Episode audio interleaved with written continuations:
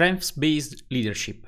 Forse ne avete sentito parlare. Fondamentalmente si parla del gestire la propria carriera e la propria leadership basandosi sui propri punti di forza. Oggi voglio approfondire questo argomento perché ritengo sia molto importante e nella mia carriera ha rappresentato un punto di svolta. Sono Mr. Reset, Maurizio e bentornati sul mio canale dove parliamo di carriera, finanza personale, crescita e condividiamo esperienze di vita. Di vita. Allora, Strength Based Leadership Cosa è successo? Credo un 4-5 eh, anni fa, eh, no, forse un po' di più, durante uno dei 2000 corsi di formazione che si fanno all'interno dell'azienda, eh, ho incontrato la Strength Based Leadership di Gallup. Allora, precisiamo che come ho descritto in eh, molti dei miei video, io ho un'esperienza lavorativa di 22 anni, fondamentalmente sempre in grandi multinazionali, in giro per l'Europa, ho lavorato in Italia, in Inghilterra, in Belgio, in Svizzera, per eh, sette diverse compagnie. E all'interno di queste compagnie si fanno sempre diversi tipi di training, molti eh, interni, alcuni esterni e in alcuni casi sono training che si concentrano su skill specifiche tecniche, quindi proprio il training su tecniche di negoziazione, il training su degli argomenti tecnici, training su posizionamenti strategici, insomma, quelle che vengono definite le hard skills. Più si va avanti e soprattutto più si cresce nel, nella carriera, più invece si fanno training e che sono orientati per quelle che sono le soft skills. Ho un video anche dedicato sulle, sull'argomento soft skills e hard skills, ma fondamentalmente, se vogliamo, sono training che aiutano a eh, inserirsi o ad allinearsi o, o meglio a comprendere come si sta evolvendo soprattutto la cultura aziendale. Io ho visto grandi aziende che magari iniziavano una partnership con alcuni di questi scrittori di libri o ideatori di leadership, di corsi o principi di leadership e quindi abbracciandone i principi ovviamente seguivano anche una serie di training interni per eh, un, numero il più eh, ampio possibile di dipendenti, soprattutto quelli con funzioni manageriali. Quindi all'interno di un'azienda ben strutturata vi dovete aspettare anche questa tipologia di training che sono quelli eh, secondo me che delle sviluppano aiutano a sviluppare meglio delle competenze delle capacità che mh, aiutano molto e ci si porta molto dietro nella, nella propria car- carriera. E uno per me fondamentale è stato eh, quello basato su questo libro, eh, fortunatamente ne ho eh, ancora la copia cartacea, di Gallup, e Strengths Based Leadership. E Gallup è uno psicologo che si è occupato di, eh, cioè è l'inventore appunto della Strengths Based Leadership e ehm, senza entrare nei, nei, dettagli della sua vita, voglio prima spiegarvi perché per me è stato molto importante. Allora, io sono un ingegnere, sono un ingegnere elettrotecnico, laureato nel 98, quindi eh, con eh, vecchio ordinamento, non c'erano ancora le lauree triennali e magistrali, insomma, la laurea come si chiamava eh, a quel tempo. E quindi ho sempre avuto una radice e una forma mentis e soprattutto delle aspettative tecniche, ok? Nel bene e nel male. Durante la mia carriera sono stato esposto a funzioni e attività di tipo tecnico, però, come ho raccontato anche in altri video, abbastanza eh, velocemente mi sono orientato verso eh, attività cross-functional, come si chiamano, eh, attività trasversali. E quindi eh, diciamo che ho abbandonato, o meglio, percepivo all'inizio come un abbandono di quella che era la mia matrice o la, la radice più tecnica, più verticale, per fare delle cose di stile un attimo diverso. In realtà non è che ho abbandonato quella parte, fondamentalmente ho coltivato un'altra parte che nel mio caso ho scoperto essere più importante. Ora, vi, vi, voglio condividere quello che è stato il mio percorso perché per me è stato molto significativo e mi rendo conto di quanto avrebbe potenzialmente anche aiutato aver questo tipo di corsi o aver fatto una, cer- una serie di test o di analisi prima, nel, ma anche probabilmente durante il periodo dell'università. Allora, essendo ingegnere ci si aspettano di fare le cose da ingegnere, il tecnico, specializzarsi in un'area e avevo colleghi, mentre io ero all'ufficio acquisti, avevo colleghi che erano nella parte proprio produzione, nella parte planning, nella parte manutenzione, quindi erano più tecnici anche fisicamente. Io andavo in ufficio in giacca e cravatta, loro andavano con le tutine ignifughe nel, sugli impianti e cose, no? Per cui eh, da un lato eh, era figo che io fossi nella parte amministrativa, dall'altro mi mancava l'esperienza di stare proprio eh, in campo sul, sugli impianti. A quei tempi lavoravo in una raffineria di petrolio come primo impatto. Però qual è il punto? Ed è per questo che mh, la parte di condivisione credo che sia importante anche un confronto magari nei commenti, nelle domande, perché mi sono accorto nel tempo che e alcune, alcuni processi, alcuni modi di lavorare squisitamente tecnici o mi stavano stretti, o meglio, mh, mm, ho capito dopo che mi stavano stretti. All'inizio pensavo di non esserne capace, mh, mm, mi spiego. E molte attività tecniche hanno una sequenzialità specifica, no? Proprio per pianificare le attività manutentive durante lo shutdown un fermo di un, imp- di un impianto di produzione, no? Sapete che ogni anno, ogni due anni tipicamente un impianto di produzione che possa essere un impianto manifatturiero, una raffineria di petrolio, una qualunque impianto, qualunque stabilimento, tipicamente proprio si ferma tutto per tre settimane, cinque settimane, viene, lo stabilimento viene inondato come di formiche di migliaia di operai esterni, si fa una mega manutenzione, uno stato zero tutto quanto e e poi si ritorna a produrre il più velocemente possibile. Ecco, eh, entrare nella pianificazione delle attività in quel periodo è una cosa estremamente specifica mh, mm, e richiede una serie di verifiche, sequenze, eh, allineamenti e tutto perché tutto deve combaciare, no? Non puoi fare niente in, osila- in isolamento, deve essere tutto quanto concatenato all'evoluzione delle attività nell'impianto. Non puoi pensare di andare a sostituire un macchinario se due giorni prima hanno messo le impalcature perché stavano rifacendo qualcosa a un livello più alto. E esempi come questi. Ora che è successo? Che io mi sono accorto che in quella parte atti- del lavoro e in tutto ciò che era più esecuzione di qualcosa, non riuscivo a performare come facevo in altri momenti quando c'era da tirar fuori un'idea, quando c'era da ideare un, una nuova maniera di collaborare su certi impianti o con eh, dei, delle nuove aziende. Insomma, c'erano delle parti che mi venivano meglio e quelle che mi venivano peggio, paradossalmente erano quelle che più ci si aspetterebbe da un ingegnere. E, e, quindi capite che, eh, soprattutto all'inizio, assolutamente inconsapevole di determinate dinamiche, di determinate eh, modalità di lavoro proprio del, del cervello, e avevo anche un senso di frustrazione non banale, la famosa eh, impostor syndrome eh, la faceva da padrona, no? Perché dicevo, oh, porca miseria, ma possibile che sono tutti quanti più skillati di me in questa cosa, magari anche gli altri nella stessa situazione, però è una cosa su cui ho soff- di cui ho sofferto o perlomeno ho percepito delle difficoltà inaspettate, perché mh, mm, da ingegnere io mi immaginavo che la mia vita sarebbe stata diventare sempre più bravo a fare qualcosa in verticale e tutto.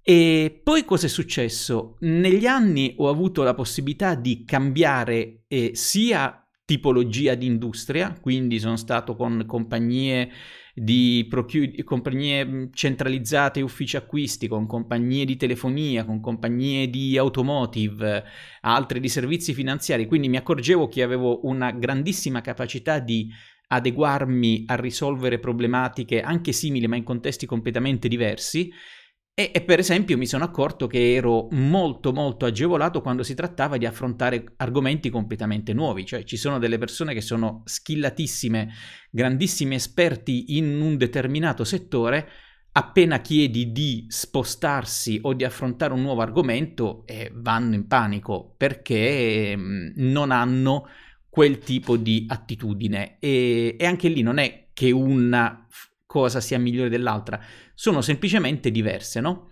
Allora che è successo? Che all'inizio mh, non sapevo di appartenere a una categoria diversa di mh, funzionamento della testa perché non sapevo che esistessero diverse categorie o perlomeno pensavo che la mia categoria fosse quella attaccata o con attaccato le, con attaccata l'identità dell'ingegnere, no? Quindi o che dovessi essere eh, ordinato e preciso perché sono un ingegnere o che dovessi essere, ingegnere, e dovessi essere un ingegnere proprio perché sono ordinato e preciso. Non vi inquadro la mia scrivania, e, ma già forse da, da, uno scorcio del mobile dietro si può vedere che io sono un ingegnere completamente atipico, sono disordinatissimo, veramente caotico eh, o, proprio, non, non, ci si può eh, aspettare niente di più diverso da, da, un ingegnere, soprattutto vecchio stampo, su, eh, su, come organizzo i miei spazi, il mio quotidiano e tutto. Però per tornare al punto qual è? Che vivendo nell'illusione di dover corrispondere a una specifica categoria mentale o eh, operativa, eh, vivevo il gap tra come credevo che sarei dovuto essere e come in realtà ero. Poi che è successo appunto che, come dicevo, negli anni mi sono accorto, cioè avevo molta più eh, confidence perché ovviamente vedevo che performavo, ho fatto un'ottima carriera, ho sviluppato eh, tantissime competenze, ho accresciuto la mia esperienza, poi comunque il mercato del lavoro mi confermava le, le mie, il mio valore e quindi andava bene. Ma il, veramente il punto che ha cambiato tutto è stato quando ho avuto l'opportunità di fare questo corso. Come vedete ho proprio i, i segnalibro, ho le note all'interno, insomma è, è, un libro che ho divorato perché come, come è funzionato? C'è stato questo corso, ci hanno dato la, il libro da studiare per cui eh, ti davano il libro in copia cartacea, eh, che tra l'altro costa, boh, forse un, eh, sarà nell'ordine dei 20-30 euro, non lo so, e mh, bisognava prepararsi studiando il libro per poi andare a fare il corso. Nella realtà spesso e volentieri vai a fare il corso senza aver fatto i compiti prima, perché, proprio perché insomma c'hai altro da fare.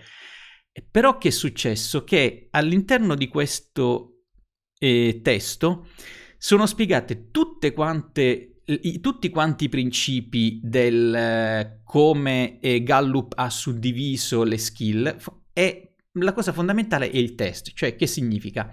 Gallup ha individuato 34 eh, skills, 34 competenze suddivise in macro aree, quindi c'è la macro area della, della esecuzione, della, la macro area della capacità di influenzare, quella del, del creare relazioni e quello dello strategic thinking. E, e qual è il principio? Che si fa proprio un test, il classico test di 20-30 minuti, neanche tantissimo. Ovviamente che succede? Che quando, eh, quando compri il libro, all'interno del libro c'è eh, la, la pagina chiusa, devi aprire, c'è un codice, vai sul sito e fondamentalmente insieme al libro acquisti il test e, oppure puoi andare direttamente a fare un corso con l'azienda, oppure vai sul sito e compri direttamente il test, il test delle 34 strengths. E ora che è successo? Che nel fare, già nell'iniziare a seguire il corso, capivo che c'erano diverse sfumature di diverse caratteristiche, non una migliore dell'altra, semplicemente diverse. Ma la cosa per me fondamentale qual è stata? Il risultato del test, perché è stato completamente diverso da quello che mi aspettavo e vi faccio vedere qual è stato. Ora, considerate quando si fa questo test e si riceve via mail tutto il report che sono 5-6 mm, documenti ognuno di una quindicina di pagine con diversi livelli di approfondimento, cioè quello che ti spiega secco qual è il tuo risultato, poi entra nel dettaglio che vuol dire questo risultato, poi cosa fare di questo risultato, quindi quali azioni successive fare, su che cosa concentrarsi, quali il follow up nei mesi successivi. Però diciamo che il punto di cui voglio parlare oggi è veramente qual è stato il risultato e che cosa ha rappresentato con me. Ora, ecco quello che è stato il mio risultato e anche ve lo spiego. Come vi dicevo, ci sono 34 categorie, eh, ovviamente in inglese il test, e suddivise in queste quattro macro aree per colore. Quindi vedete che in rosso sono quelle eh, collegate allo strategic thinking, in giallo quelle collegate all'influencing, executing in viola e relationship building in blu. Ok? E poi, in base al risultato, lui te le posiziona in questo nastro partendo da numerandole in ordine di eh, importanza per te. Ora, che succede? Ripeto, tor- tornate nel Maurizio di precorso. Sono un uh, ingegnere, mi aspetto di essere bravissimo a executing, perché l'ingegnere è proprio la persona a cui ti rivolgi per far succedere le cose. Ed era proprio l'area nella quale sentivo di un po' soffrire, no? La quale mi dava più eh, frustrazione.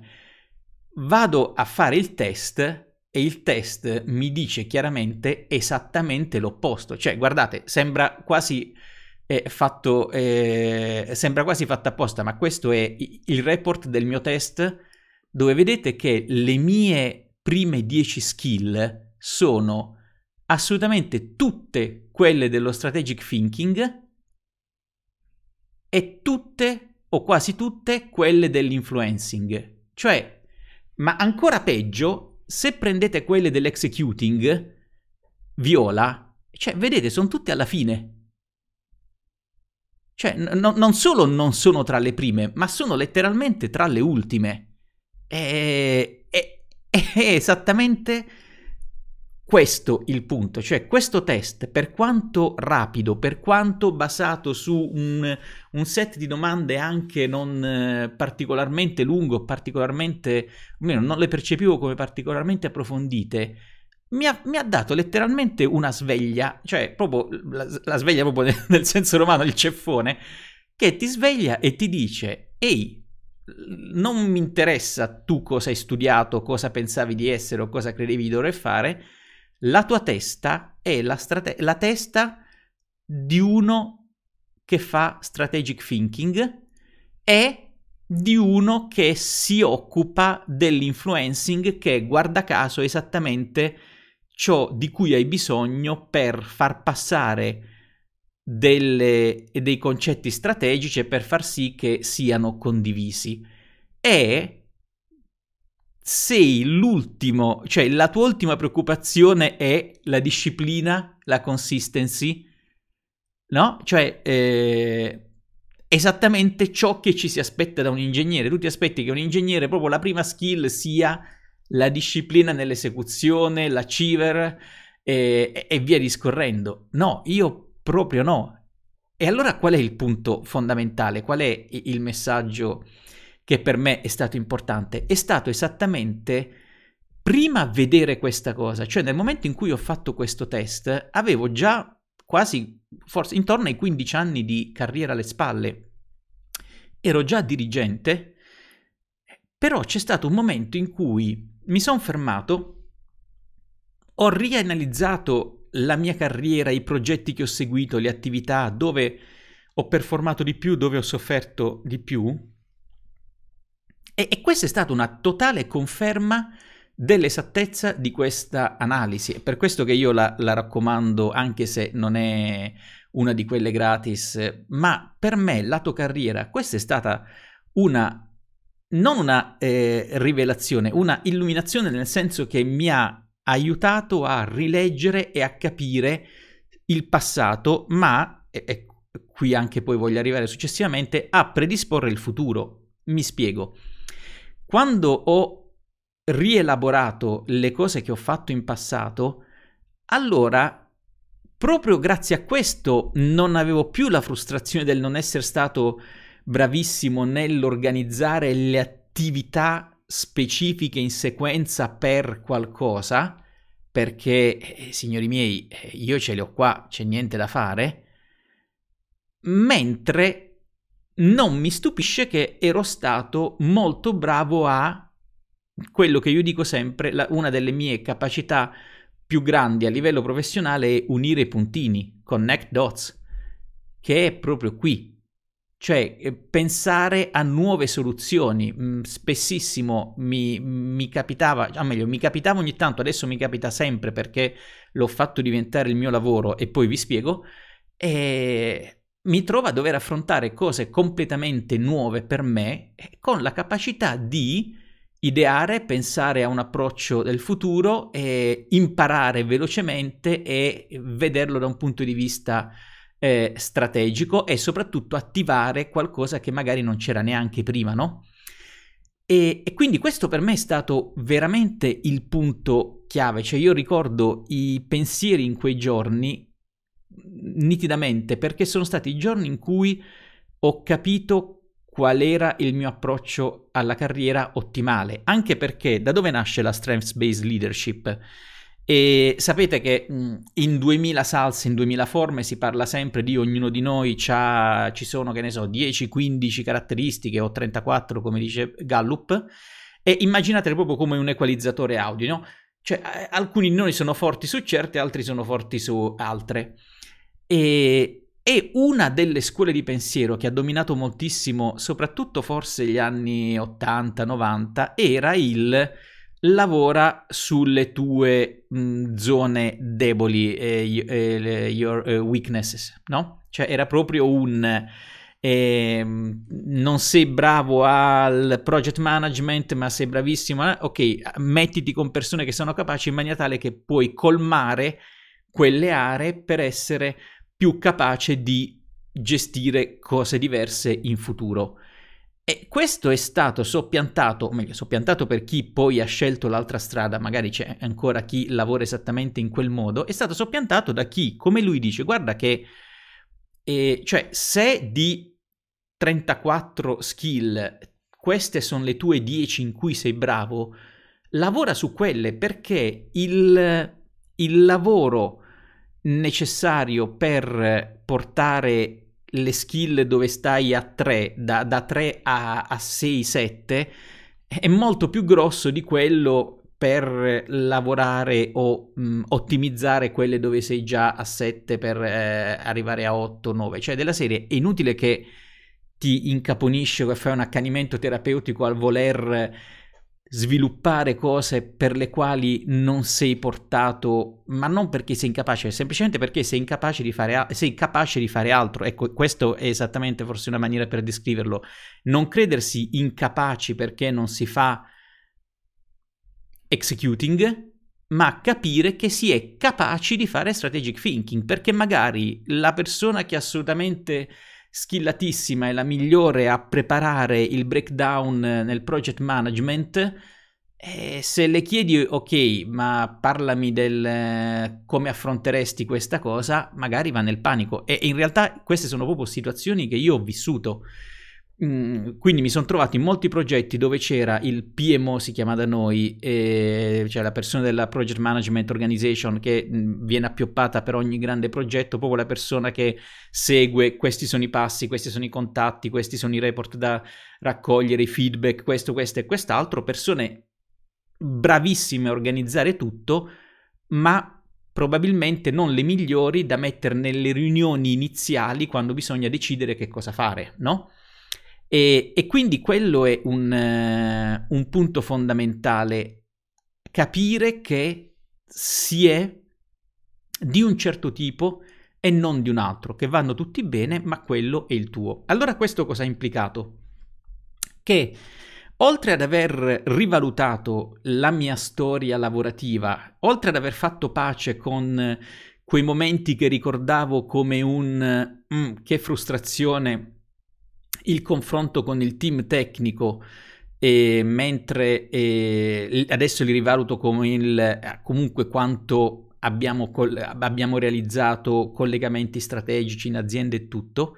Quindi non solo ho rivalutato, rivisto il passato, ma soprattutto è stata completamente la, eh, la stella polare, se vogliamo, per i nuovi passaggi di carriera. Cioè, una volta capito questo, da quel momento in poi mi sono preoccupato di cercare solo posizioni e progetti nei quali potessi concentrarmi o contribuire all'azienda su queste cose. Cioè adesso quando mi viene eh, chiesto di seguire qualcosa di estremamente complicato, strategico e tutto, eh, la prima cosa che io dico, ehi, mi dovete mettere accanto a mo' di babysitter un project manager, cioè qualcuno capace di, eh, de- vengono chiamati finisher, no? Eh, o achiever in questo caso, cioè quelli che proprio si occupano di chiudere tutte le attività, assicurarsi che l'ultima firma sia raccolta, che tutti i protocolli siano stati seguiti e tutto, perché in quella parte io sono un disastro, cioè se voi mi date la parte di seguire tutti i passaggi, vi faccio fallire, ma se mi date la parte di foglio bianco, c'è un problema che ci inventiamo, lì eh, sguazzo nel veramente quella è la mia zona di comfort.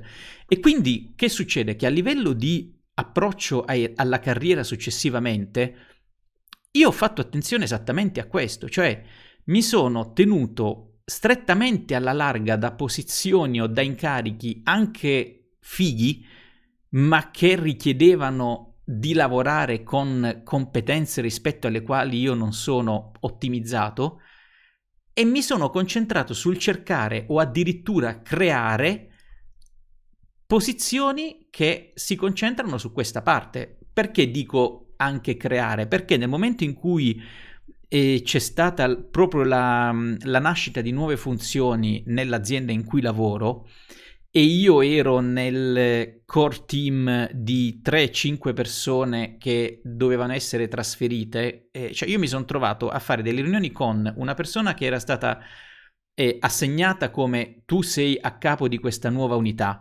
e tra le prime tre persone che vengono con te c'è Maurizio. No, Maurizio, Ian, altre persone. Che succede? Che nelle riunioni, quando veramente ci si mette là a dire chi fa cosa, grazie a questo io potevo con un livello di confidence assoluto dire, signori miei, se volete il mio contributo, io posso dare tutto in questo tipo di attività, in questo tipo di responsabilità e posso coprirvi per questa parte, tutta la parte strategica, tutta la parte comunicazione, tutta la parte eh, ideazione e learning. Tenetemi alla lontana dalla parte execution.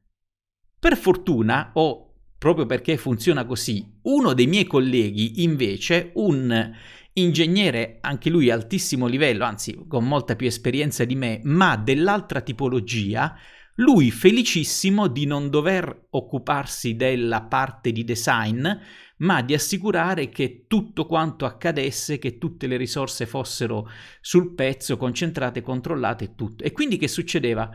Che in questo momento, eh, addirittura, eh, siccome proprio era una fase di design, abbiamo contribuito anche a definire il tipo di ruolo, cioè proprio nella job description c'è un momento in cui in determinati contesti, cioè quasi la, la si può costruire insieme, proprio dicendo ok, la funzione ha bisogno di questi ruoli, tu ti occupi di questo, tu di quello, tu di quello e, e, e si organizzano le aspettative per fare un match molto molto più specifico. Quindi immaginate che svolta che ha rappresentato nella mia carriera e soprattutto anche che alleggerimento rispetto al, alle cose da pensare. Cioè, mh, quando sono stato contattato per eh, si tratta di fare il capo della divisione di ingegneria in un nuovo stabilimento che questa società sta aprendo a ma non ho esitato a dire no grazie perché sapevo che per quanto potesse essere un super lavoro in una super azienda non era assolutamente quello che eh, posso fare al meglio in base, ovvio, posso, potrei farlo comunque, ma sarebbe assolutamente un, un, farsi male o un andare a cercarsela. Quindi questa tipologia di reportistica per me ha rappresentato un, un momento veramente di, di chiamiamolo di illuminazione sotto un punto di vista professionale, però penso ci siamo capiti, no? E, e pensavo quanto mi avrebbe aiutato una cosa del genere fatta a inizio carriera o addirittura da studente, no? Quanto mi avrebbe permesso di fare pace con determinate frustrazioni o mh, capire prima perché ero così bravo in determinati tipi di esami e non in altri, perché eh, mi appassionava molto di più fare certe cose invece di altre. E, e, e tra l'altro questo, guarda caso, poi si è anche collegato con l'altro libro di cui vi ho spesso parlato di David Epstein, eh, Range, in, in italiano l'hanno tradotto con eh, Generalisti e che è proprio il, il discorso del, del, futuro del mondo del lavoro che probabilmente darà più opportunità al, a persone che hanno professionalità più, più trasversali, che, che, possono anche venire tranquillamente da un curriculum accademico molto verticale, ma poi un approccio o una forma mentis o delle eh, strengths più eh, trasversali. Per cui Mm, ripeto, questo è stato per me veramente uno dei punti chiave più utili eh, che raccomando fortemente. Il test non è assolutamente economico, nel senso mi sembra che sia nell'ordine dei 25-40 euro, una cosa così, però mh, mm, è, è, un regalo che vi consiglio di farvi. Mm, probabilmente ci sono anche, ora io non ho approfondito, probabilmente ci sono anche eh, test simili in... Eh, in forma gratuita, per esempio c'era il test sulle personalità, quello eh, di Ray Dalio e anche Mr. Rip l'aveva fatto eh, online perché gli ho mandato il link e aveva fatto un video in cui eh, raccontava le, l'esecuzione proprio di quel test.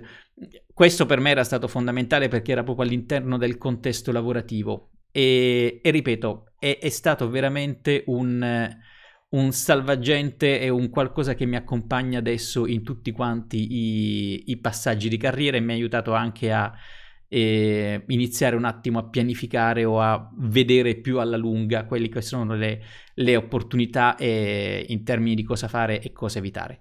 Spero l'argomento sia stato interessante, metterò anche il link del, del test in descrizione, come sempre fatemi sapere che cosa ne, ne pensate, se avete esperienze simili, se avete fatto altri test simili, e sempre aspettando i vostri like che sono importanti per l'algoritmo, ma soprattutto le vostre domande. Grazie mille di attenzione, alla prossima.